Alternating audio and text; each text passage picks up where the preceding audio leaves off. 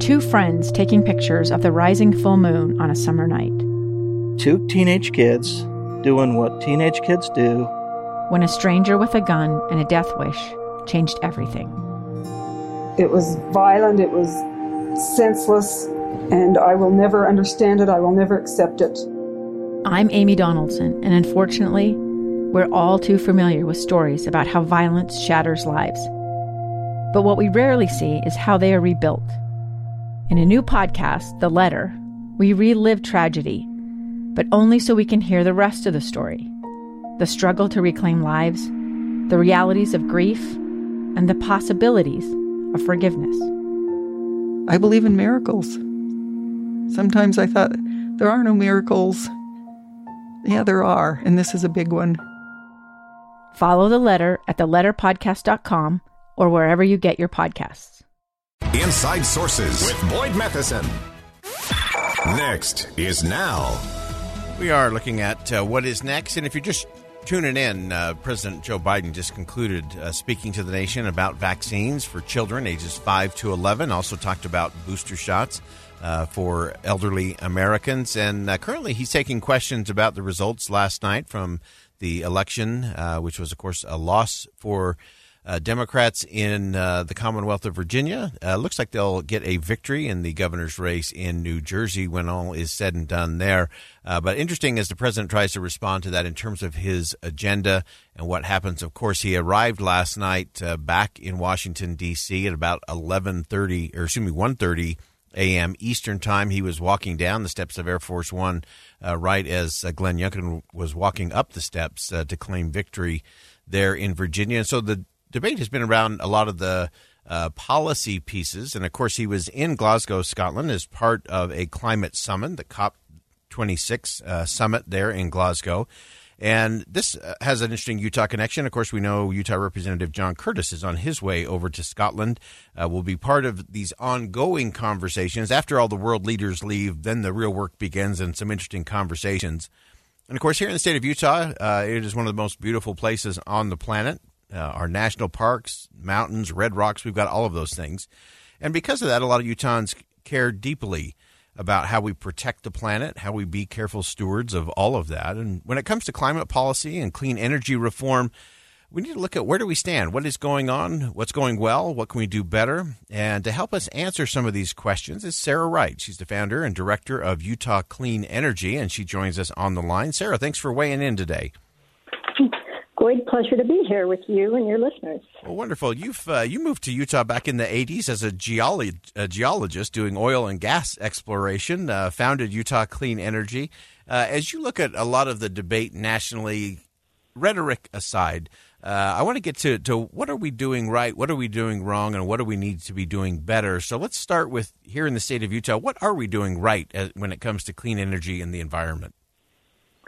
Know, I think that Utah is starting to move. For some reason, uh, clean energy and climate change and, and taking, you know, stewardship has become a partisan issue. And I really see Utah and Utah leaders moving beyond that.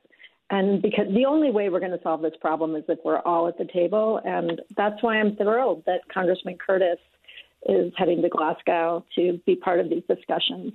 Yeah, such an, an important conversation, and uh, as, and I completely agree with you. If if we don't get everybody to the table on this, uh, it's all going to be window dressing in the end. If we just have a bunch of fake fights and and raise political dollars off of this as wedge issues, uh, that's not going to help any of us, and it's not going to help the planet either.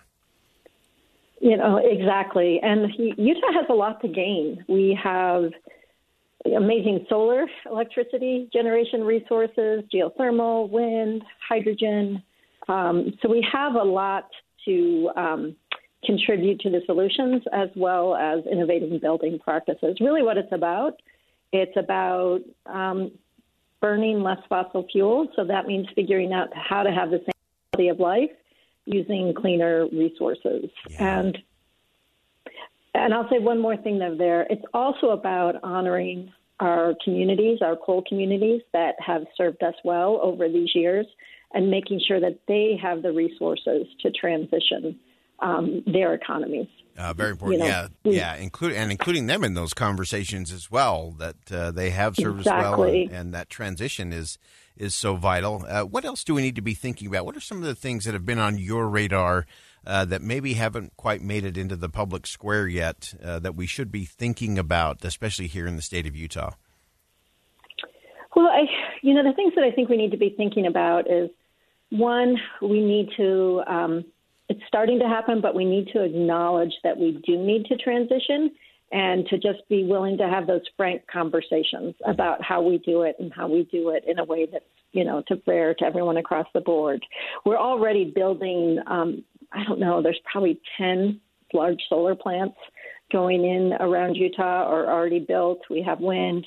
So there's a lot already happening. But when you look at the science and as a geologist and, and someone that's actually studied fossils and, and species over time, you know, the science is clear that we need to move faster.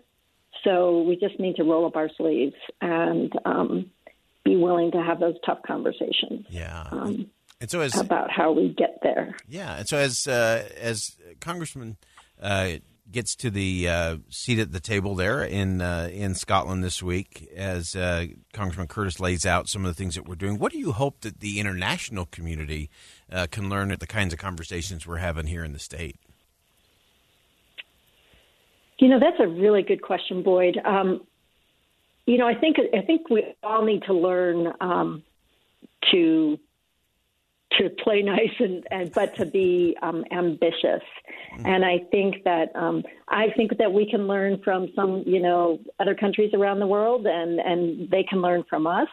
I think Utah is pretty unique that we can come to the table with unique and um, pragmatic solutions. We did it on immigration. We did it on LBGT, uh, excuse me, LBGT rights, um, and we can definitely do it on climate. And to have not just Congressman Curtis, but um, Senator Mitt Romney, they are saying that this needs to be, this can't be a Democratic issue or a Republican issue. It's an issue that we just need to um, come together. And I think that's Utah's good at doing that.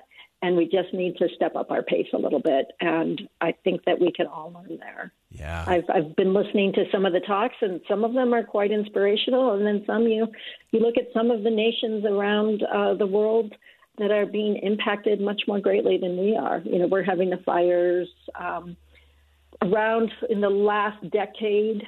Um, there was almost um, $100 billion of extreme weather event uh, damage in the United States, losses in the United States. So, um, but some countries are literally losing their shorelines and losing, you know, yeah, countries that are low lying are really being hit hard. So yeah.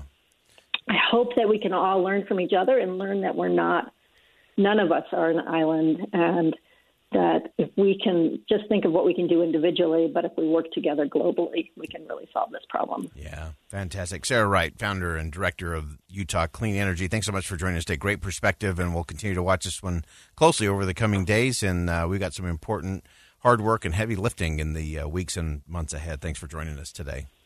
Well, thank you so much, Boyd. All righty, and that's Sarah Wright. She's the founder and director of Utah Clean Energy, and uh, it is such an important conversation in terms of what we do and how we do it. Uh, of course, we mentioned Representative John Curtis uh, being on his way over there to uh, Glasgow, Scotland, to participate in some of those conversations and meetings and solutions, and that's a good thing. And we need uh, a lot more people talking about these kinds of things in a little different way. And regardless of where you fall on the political spectrum, there are solutions and there are things, uh, there are great opportunities, I think, to do things a little bit better and a lot bit better in some ways. Uh, we just have to be willing to come to the table. We need to stay curious. Uh, I love that Sarah pointed out that uh, there's a lot we can share in terms of what we do here in the state of Utah, and there's a lot we can learn from others around the world. And to me, it's part of staying curious about these kinds of things as we look at principles and policies as it relates to clean energy and the environment. And we can all come to the table and have conversations about that in a way that can produce real results. And that is the bottom line. What are the results that are produced? Not how much money is spent, not how many meetings are held, not how many summits are summoned. Uh, it's about the results. And how do we get to those results? Can we do it in a transparent way? Can we do it in a way that is uh, responsible and meaningful? And then can we measure the outcome so that there can be real accountability? Uh, that is the, the ultimate test in all of this. All right, we're going to step aside for bottom of the hour news. Coming up, uh, Virginia elected its first black woman to statewide office yesterday as uh, lieutenant governor.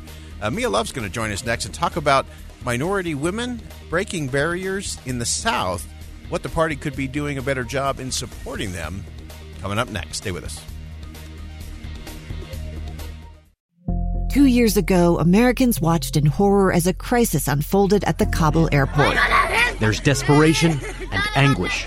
More than 80,000 Afghans have since arrived in America, but this story is still unfolding. I'm Andrea Smardon. In my new podcast, Stranger Becomes Neighbor, we'll find out what happens to these new arrivals in our communities. Who would help our newest neighbors? Follow us at kslpodcast.com, Apple Podcasts, or anywhere else you listen.